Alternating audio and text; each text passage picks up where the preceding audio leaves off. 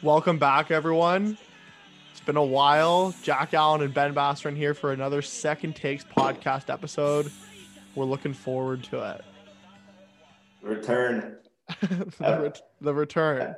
Episode 1 of Second Takes 2.0, 3.0, 4.0 maybe. It's a rejump. The Instagram's still there, though. Hit it up. Anyways, we're going to jump right into it. 7 followers over the last year. We're popular. We're going to jump right into it. The Ryder Cup happened this last weekend. The best of Team USA takes on the best of Europe. And it was an absolute massacre. Like, I don't know what you think, Jack, but I was just like, people are always skeptical about the US, but I thought there was no chance they were going to lose this year. There's just too much talent on that team. They're too young. And I don't think it's that hot of a take to say that I don't think Europe is going to win until like our children might be in high school. Like it could be a very, very long time.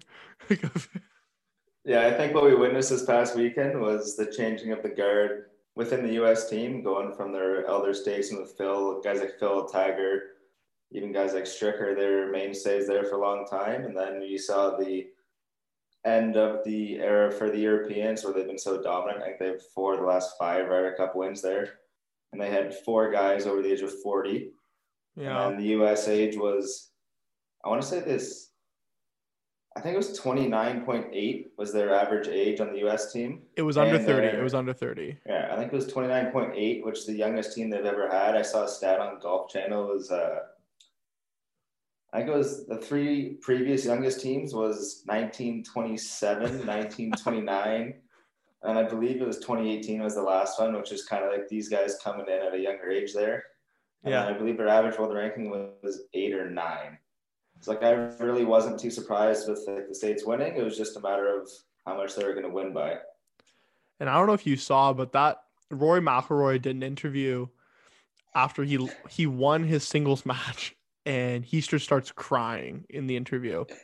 And like, I kind of turned to my dad who I was watching with, and I was like, why is this guy crying? Like, what's going on? But you start to realize like how much this event means to everyone, but especially the Europeans. Like this is the end all be all for them. Like it might even be more important than a major. Like, would you rather win? I'm going to ask you, Jack, like, would you rather win the PGA Championship or, a Ryder Cup and be part of that team and get the final point for it? Like it's for Europeans, it's a very serious, debate, I think. I mean, for me, obviously, I can't change my citizenship, so I'd rather win a PGA Championship. But if I was a European, I know they talked about on Golf Channel was Brandel and Dave Duvall was on there, and they're just talking about how the Europeans, like, they grow up dreaming of playing in the Ryder Cup.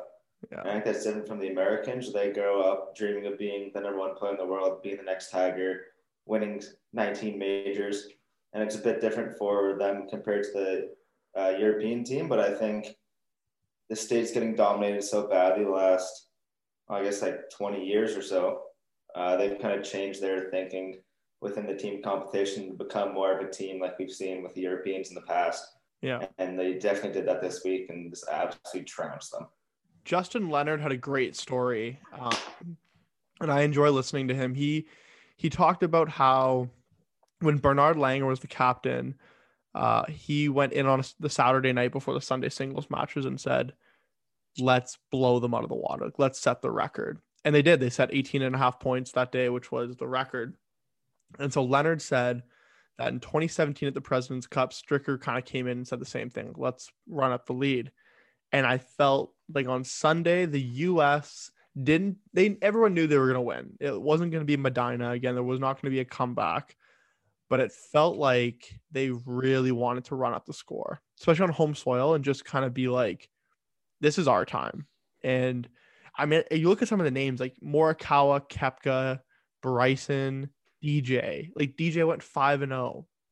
Unbelievable. Then there's Justin Thomas, Jordan Spieth. Like it's too deep. Scotty Scheffler beat John Rahm. Like it's just too much talent. Yeah, I think on paper, Scotty was probably their 12th guy, like the last guy in, yeah. And he ended up taking down the best player in the world, John Rahm, arguably player of the year. If he Patrick Cantlay, who was also on the American team. Yeah, I mean, the States have 8 of the top 10 players in the world. Their oldest player, DJ, is 37, and he's the number 2 ranked player in the world. Went 5-0, and then he was absolutely hammered after the Ryder Cup, and the press conference was hilarious. He said he could party more than everybody else. He was just loving it. That's why he's had a couple low-key suspensions throughout his time on the PGA Tour. Low-key. Oh, this is a new segment that Jack and I are doing. After every 5 minutes, we're going to try to change topics, just like our friends over at ESPN do on PTI, but we're not smart enough to do it in a minute. So we need at least 5 minutes to talk because we have a lot to say. I think I might have to get my European flag out and start waving it like, Tony Kornheiser? Kornheiser, yeah. Kornheiser, yeah. So just at the very end. Europeans, yeah. But they were in Wisconsin. That's where they were playing golf in Whistling Straits. And the Wisconsin football team took the field last night in San Francisco to play Sunday Night Football. And Aaron Rodgers, he's a bad man. 37 seconds left, game-winning drive. Just to be clear, they're the Green Bay Packers, not the Wisconsin football team. Yeah, I know. But the Wisconsin... We didn't mention that, though. There might be some people who think the Wisconsin Badgers went down and took down the 49ers on Sunday Night Football. Okay, the Green Bay Packers from Green Bay, Wisconsin. Not too far from Whistling Straits. Sorry, I swear, I watch the sports sometimes. Geography major, Ben. Man, I don't know if there's another guy in the NFL, and like maybe it's Brady. I'm not sure it's Mahomes. You know, put the ball in his hand with a minute to go to give you a score. Like, yeah. Aaron Rodgers, after his disastrous week one, I think still is that guy. Like, I honestly do. He's a killer. And they have a good team. Yeah, I mean, they were in our top 5 at the start of the year in our power rankings, and we just looked like absolute fools after that first week, and we're back on track. But yeah, I think like 37 seconds left, no timeouts. They're down 2, I believe. Down 1. Yeah, down 1. Down 1? Mm-hmm. Down 1. Where are they? I'm pretty sure they're down 2. Yeah, no, they won 30-28. They were down 1.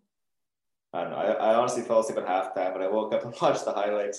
But I think like you're down. Jack is notorious for falling asleep on couches. He just loves it. It's his favorite place. Yeah, you're down a couple of points, 37 seconds left, no timeouts, and then you got a guy like A-Rod, who's probably the most natural thrower of the football of all time. I don't think you can call him A-Rod. Like, I don't know if I like that. Like, I feel like A-Rod's just reserved for Rodriguez. What do you think? Andy Roddick, too. Watched a documentary on him the other day. Andy Roddick? Like, what? It's just fresh in my mind because I watched a documentary. But yeah. And hold on. I'm not letting you get away with that comment. You said you think that Aaron Rodgers is the most natural passer of the football, and you're an Indianapolis Colts fan and a Peyton Manning fan. Dude, that guy's not natural at all. You know his new Monday night segment he has there with his brother Eli. They sit on the couch and pretend to watch a game together. Yeah. He was showing clips of A-Rod. He was up like he does like what do you call it? An analysis. It's like live demonstrations on national television. A 45-year-old broken man does live demonstrations on national television, and he shows A-Rod. He throws like he's facing Obi left. Throws to the far right sideline, and he was talking about if that were him, he'd have to have both of his feet set facing exactly where it is, and A-Rod's arm and elastic. So that's not a statement for me. That's a statement from Peyton. Dude, I'm just saying. I think Peyton Manning's one of the best pocket passers, if not the best pocket passer. I think A-Rod's better at moving around, and he's more mobile. Yeah, he's more like a backyard football guy, and that's what you need in a situation like that. No timeouts, you're just running around, throwing it down the field. Fair. How about Kansas City being 1-2? I'm not sold on them. Really? Yeah. Even with Josh Gordon now in the mix, does that change you? It's week 4 this week. He'll be suspended by week 9, easily. But I think just from what I've seen, I haven't watched a ton of the Chiefs this year, but just from what I've seen with Mahomes, it seems like because he is.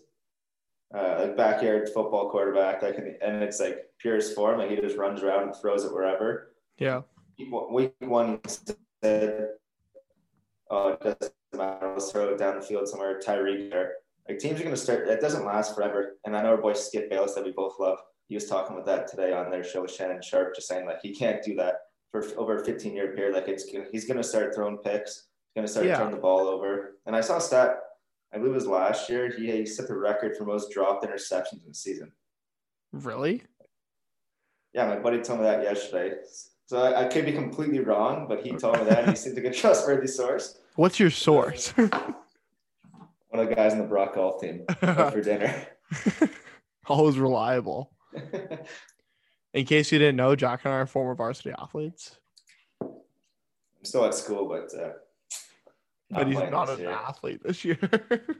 He's taking the year off at all. He's focusing on his academics and this podcast because he has his priorities straight. I think the other team I want to kind of talk about before we move on to some baseball would be the Los Angeles Rams. They put on a pretty good performance against Brady and the Buccaneers. Brady threw for over 400 yards, but I was listening to my favorite guy, Shannon Sharp, this morning, and 260 of those yards came when they were down by 14 or more points. It was kind of empty stats. And so, you know, when you have Aaron Donald and Jalen Ramsey, and now you have Matthew Stafford, you know, DeSean Jackson kind of look like DeSean Jackson. That's a team I look at in the NFC and go, maybe that's the favorite. And I'm not really sure who the favorite in the AFC is now after this whole debauchery by Kansas City. Wagons, baby. No, it's not the Bills. It's not. You had them as the number 3 team in the preseason ranking, which is ridiculous. They just beat up on bad teams in the AFC East because there's nobody good. But yeah, that quarterback situation in the AFC East could get really bad. Yeah, Zach Wilson threw 7 picks in 3 games. Yeah, not good. 2 was in the hospital again, and Mac Jones. Brutal. I don't know. Portnoy is saying he's the next Tom Brady, but I think anybody that gets compared to Tom Brady is just, are we cut off? No, you can keep going. Middle of my thought. No, you. Anybody that gets compared to Tom Brady is just, well, you're not going to live up to the same hype as him, so it's going to be a letdown. It's going to be a letdown no matter what you think. I mean, how many next Michael Jordans were there? Vince Carter, Jerry Stackhouse, Kobe.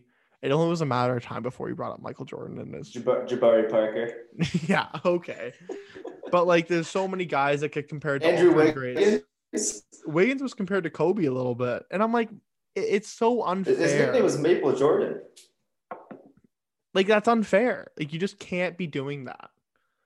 One guy who's been living up to the hype, Vladimir Guerrero Jr. Playing better than Vladimir Guerrero Sr. Say that 5 times fast. Vladimir Guerrero Jr. No, I can't do that. But yeah, he's put together, you know, kind of an MVP type season for our hometown favorites, Toronto Blue Jays. We've both spent significant time in that city, which is where Jack and I met. Teammates on the road, didn't do a lot of great golf, but we had some fun. Roommates, straight to the golf guys out of the rain, so we wouldn't have to play. We turned that golf team upside down. It was a fun team. We need to work on our golf a little bit more, though. But anyways, they've gotten back to their roots. Yeah, they're looking pretty good now. I think they're kind of more focused, I feel like. But yeah, I saw them yesterday. They're looking quite focused. Yeah, see, that's what, you know, our GM and coach would want to see. We were just kind of an anomaly for a little bit. But anyways, back to the boys of summer. There's a 3-headed monster in the AL East between New York, Boston, Toronto. You know, the Jays are just on the outside looking in right now, but there's a big series this coming week, right? They're playing the Yankees this week. Yeah, Tuesday, Wednesday, Thursday. I mean, that's huge. I guess the winner of that series basically is probably going to be in. Yeah, I'm not sure the Yankees play their final series, their three-game series, but I know the Jays got the Orioles the last three. So if they can take two off the Yankees, and they could definitely get a sweep off the Orioles. And I mean, they're 2 games back, the Yankees, 1 game back of the Red Sox there. And yep. Yeah, I mean, anything's possible. They were. I didn't know how many games back they were at the All-Star break, but they weren't even close. No, it wasn't even like a thought that they were going to make the playoffs. But they had 3 All-Stars, right? It was Guerrero, Bobichette, and then was it? Wasn't Hernandez? It was Gurriel. Was it Teoscar? Okay. Yeah, and Simeon, Marcus Simeon, second baseman. And Simeon. I mean, like this team's electric. He set the record. He set the record this year for most homers by a second baseman, like all time in the MLB. Really? Yeah, he's so gone though because they got to pay him. And there was a quote the other day where he said, "Oh, I see myself as more of a shortstop."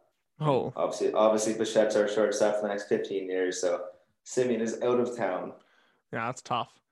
But Yankees will probably give him $600 million for 3 years. Man, it's just so – I don't want to say unfair because that sounds like you're being whiny and complaining, but there's a serious issue in baseball. If you've never watched the movie Moneyball, I 10 out of 10 recommend it. It just shows you the discrepancy of salaries and markets and in baseball, whereas compared to a regular cap like hockey or does football have a flat cap? I think they do. Yeah, I mean certainly like baseball they have the luxury tax where I'm not exactly sure what it is. I'm pretty sure just like however much over the cap you are, you owe that much money at the end of the season type thing. To the league. Yeah, and obviously the Steinbrenners and whoever else they can afford that. Right. I don't know why Rodgers doesn't just say screw it and just pay whoever to come play for Toronto. Well, it's the same thing for basketball, right? I mean, like the Buss family or, you know, the guys in Miami are going to pay whatever it takes to have a contender, have someone who's going to make the playoffs. And I don't know. I think it's worth it if you can spend it. And if you can't, then you're never going to win. So you're kind of stuck in this, what do I do situation? But the Jays have a good chance. They're going up against, you know, two of the biggest teams in the league. Oh, the Rays are also like 10 games ahead of all of them. Exactly, and their payroll is. I'm not exactly sure what it is, but I'm pretty sure it's definitely bottom 10 in the league for sure. I would say. I don't know how they continuously get away with this. Like the Rays are constantly kind of good. The GM watched Moneyball one off season. He called up Jonah Hill and he's like, "Hey man, what do I do?" All that matters is getting on base. It's the only number that matters. Oh. Yeah, T1 base percentage is 500. Before we move on, I want to get your opinion. Shohei Ohtani, one of the best ERAs in baseball, and he's one of the best hitters in baseball. Is there any conversation about Guerrero getting MVP, or is this Shohei's award? He deserves it. What do you think? Yeah, I mean, he definitely deserves it. Vladdy's having, I'm talking about Shohei. Shohei definitely deserves the MVP, just in the sense that I want to say he's 9-2. He's hit 45 homers. The best two-way player in baseball they've seen since Babe Ruth. Like I would say that automatically gives you the award. Just the only thing is Vladdy, he's not going to win the Triple Crown, but he is going to come close. But I think it was the MVP award was decided like months ago. Even if Vladdy did win, I think for Vladdy to win the MVP, the Jays would have to make the playoffs. Right. He'd have to win the Triple Crown. Yeah. And then even then, that still might not be enough, just because. In sports, like with MVPs, we see in basketball all the time. They push narratives, and it's like, what's good for the league? Shohei's obviously good for the league. He's in a big market in LA, even if it's not the Dodgers. So you can't really complain. And with the season's had, you can't complain if he gets MVP. It just kind of crappy that Vladdy's had this good of a season. He's 22. He's my age. Makes me feel like an absolute scrub. Man. Otani's 9-2. I'm reading the stats right now. I have them written down. Yeah. He's got a 3.18 ERA, and he's got 45 home runs. It's unbelievable what he's doing. I think he absolutely deserves the award, which kind of leads me into the next conversation we'll wrap up with, is the award for Best NHL Player. Got released today from NHL Network.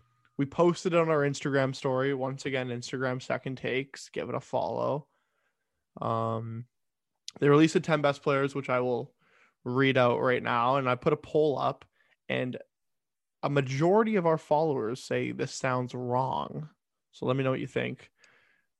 Number 10, Brad Marchand. Artemi Panarin, 9. Victor Hedman, 8. Andre Vasilevsky, 7. Austin Matthews, 6. I know that's stirring the pot for a lot of Toronto people. Sidney Crosby, 5. Nikita Kucherov, 4. Draisaitl, 3. McKinnon, 2. And then, of course, McDavid, 1. I don't see a problem with this list. I look at it, and I think McKinnon is all-worldly, and he would be the best player if it wasn't for Connor McDavid. Draisaitl, to me, is big, strong, can shoot, and can pass unbelievably. And I think he'd be great on the team, even if McDavid wasn't there. Kucherov's a beauty. I have to put Crosby ahead of Matthews because it's the Leafs, and if anyone knows me, I'm not the biggest fan of them. He's also just way better than him. Crosby's way better than Matthews. Like, I think this list is fine. I'm not sure I have a problem with it. Like, do you? Well, we were talking over text today, and I was sort of playing devil's advocate here. I voted no on the list. I really don't disagree. It's also me, just like, well, both of us just growing up with Crosby being the absolute man for, basically just coming to the league in 2004, 2005, not 2004. And to see it, I think it's more just me seeing him number 5 on the list makes me feel old, because he is starting to get old. He's been in the league for probably 16, 17 years now. And I was over text, I was playing devil's advocate, just saying that you're the best player in the world until you get dethroned by a championship. And with those top 3 guys, that is Colorado made a bit of a run there last year and in the past couple of years, but like McDavid's only won, I think it's one playoff series, and like he clearly is the best player talent-wise. It's just, it was more me playing devil's advocate than anything. Like, I don't disagree that he's the best player in the world. It just made me feel old and kind of sad that Crosby's all the way down to number 5 now. I mean, Ovechkin's not even in the top 10 anymore. I wouldn't say he deserves to be in the top 10. Some of the guys we grew up with, most of them are out of the league, but Crosby's hanging on. Something he still has is, and if you watch Penguins games, which not a lot of us do, but if you ever watch them, you notice him in the corners, how strong he is, how strong his lower body is. You can't knock him off the puck easily. His hockey IQ is out of this world, and he's not as quick as he once was. He doesn't have as hard of a shot as he once did, but he deserves to be in the top 5 to me. And I think when your back's against the wall and you need to win a playoff game, there's a good argument to be had that maybe that's the guy you want on your team. And he can lead you to it, but Vasilevsky being the only goalie on that top 10 list, totally agree. Carey Price was unbelievable in the playoffs last year, but Vasilevsky just is rock solid. And I can't tell if it's because he plays behind such an incredible team or if it's just because he's amazing, or maybe it's both, but I was okay with this list. I think the network did a pretty good job, unlike ESPN with all of their basketball lists, which is always just so disrespectful to everybody. It's just so bad. I think even LeBron is at 3 in that list, maybe. Well, that's fine. All right. Yeah. He's getting old. I don't know. I still love the guy, but Giannis, he led that team to a title last year. He deserves it. He deserves to be up there. Did they give him number 1 in the list? For ESPN? Yeah, I believe so. Yeah. You can't really complain. The guy, Finals MVP. I think he missed one free throw in game. It goes 6 games. Yeah, in game 6, he was 18 for 19. One free throw. Yeah, he shoots like 60% for his career or something dumb. Yeah, I mean he was. Yeah, it was impressive. He was clutch when he needed to be. He dropped 50, did he not? He did it in one of the games, and then he had that block on DeAndre Ayton. And I think he had 50 in the closeout game. But he did have a 50 piece. Yeah, he did. Yeah. Because he went to Chick-fil-A afterwards in order to 50 piece and nugget. And he missed the last free throw on purpose just so he get 50 points at 51. Looks better. there is certain numbers that look better. I think that's for golf too. Absolutely. Yeah. Like certain numbers you just sound, you're like, nah, 69 looks way better than 70. Not that we shoot that very often. I mean, like, I wish I could have that problem. More 79 looking better than 80. Just a lot of on the golf course. Yeah. Anyways, I think we're going to wrap it up here, but thank you for tuning in. Thank you for listening. We're happy to be back and happy to keep this going. We're excited. But yeah, I think we're going to try to do this or make this a weekly thing, or at least a bi-weekly thing. Now that we're not running around all summer, I think we have more free time where we can do this. And oh, it's fun to sit here and shoot the shit with you for 20 minutes every couple of weeks. And I'm happy to be back. Yeah, I love that we have more free time now that we're back in school and back in stuff. That's when we have the free time. But online anyways, school. Love it. Thank you very much, guys. We'll see you next week. Bye, guys.